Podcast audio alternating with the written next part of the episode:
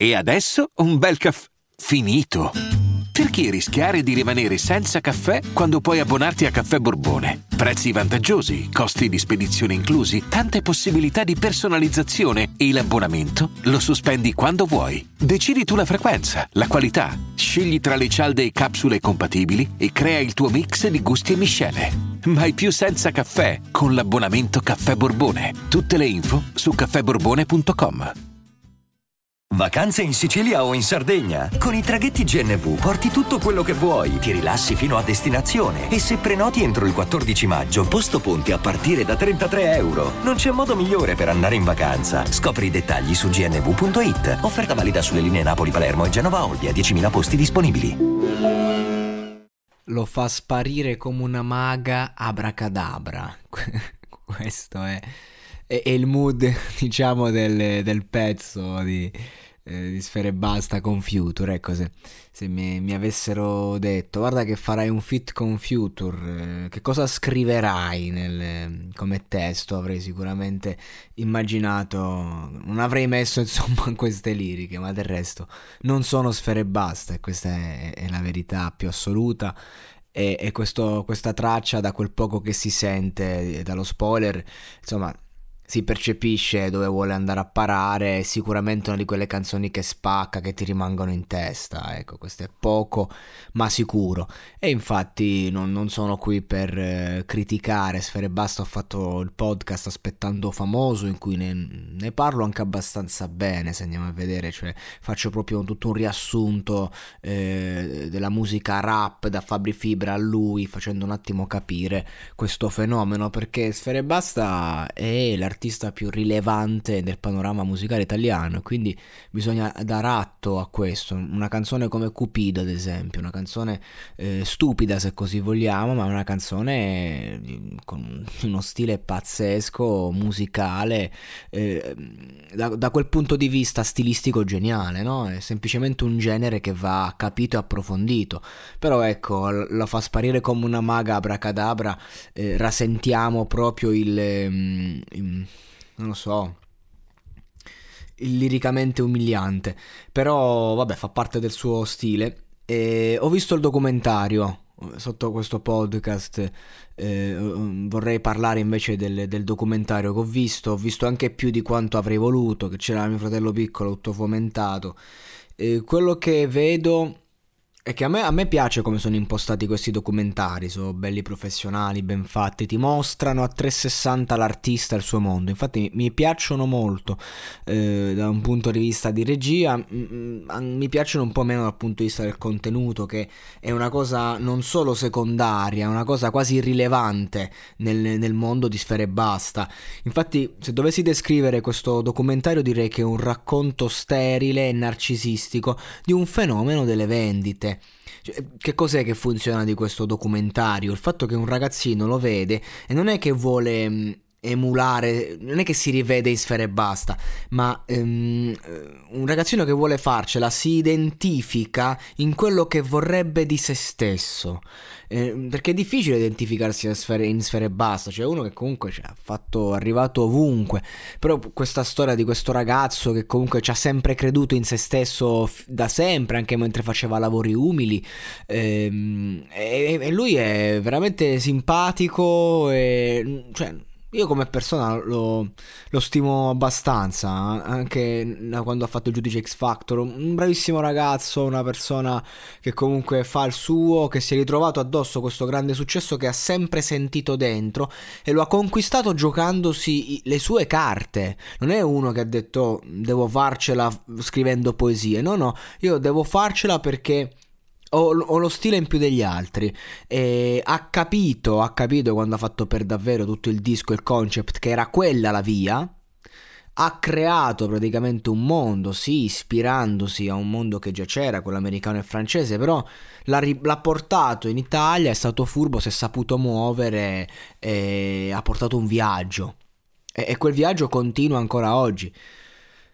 Però, ecco, adesso ha preso una piega molto particolare. Comunque c'hai 4 milioni di ascoltatori eh, mensili, insomma, il livello è, è, è altissimo. ma veramente cioè, stiamo a parlare di featuring con J Balvin, in questo caso con Future, che poi anche in quei pezzi in cui magari si ferma e dice voglio raccontarmi in una maniera un po' più approfondita. Comunque lo fa sempre a suo modo, con quel suo modo di, di, di farlo, no? Cioè, ha detto la stessa cosa, eh, cambiando diciamo l'attivo del verbo in passivo.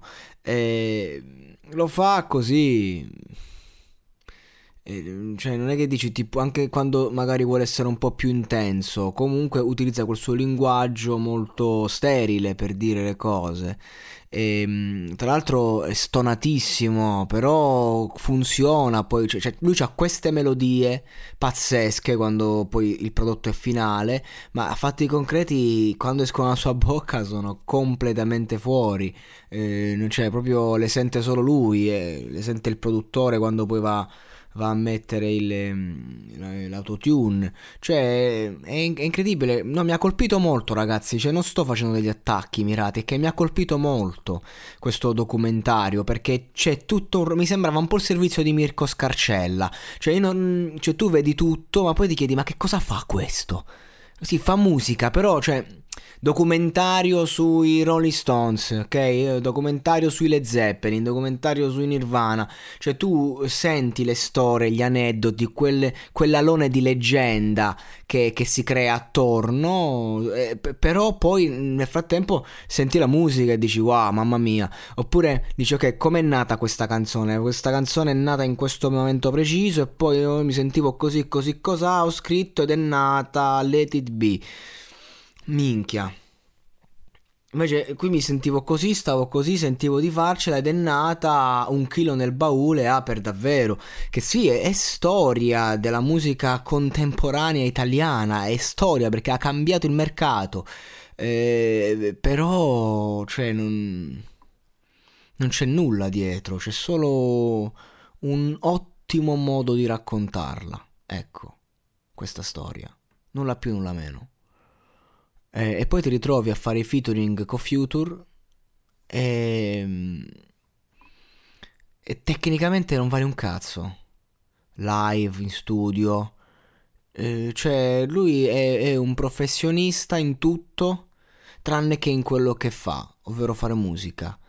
C'è tutto un mondo dietro, eppure riesce sempre a, a, scrivere la hit, riesce sempre a preparare quel qualcosa che poi stravà. Questo disco chissà quanto venderà, cioè non si parlerà d'altro che di sfere e basta. E, ehm, e va bene perché lui è lui, lui se lo può permettere, lui l'ha creato sto mondo. Eh, è come quel pechegno che fa il pappone. Lui però è stato il primo a fare il gangsta rap. No, il primo no, però è stato uno dei più importanti a fare il gangsta rap in Italia, Dogo. Quindi se lo potrà permettere sempre. Voi ragazzini che vedete questa roba però, ah, ah, ah, mica tanto ve lo potete permettere. Cioè nel senso non è che dici chiunque va davanti a un microfono completamente stonato, fa una melodia di merda e esce la traccia, una hit e una bomba. No, solo lui. Non ce ne stanno altri. Che poi alla fine quelli che guadagnano con la musica si contano veramente sulle dita di due mani al massimo, il resto è tutta apparenza. Quindi boh, non lo so, sono un po' perplesso, un po' affascinato. Sicuramente ascolterò il disco lo ascolterò e sicuramente sarà interessante, sicuramente qualche canzone mi rimarrà impresso, ma anche questa che io ne sto parlando, sicuramente poi sarò lì, lo ascolterò. Abracadabra, abracadabra, perché ti, ti fai anche una risata, comunque la musica è anche intrattenimento, leggerezza, però boh raga, non lo so, non, non nascondo un filo d'amarezza, proprio non...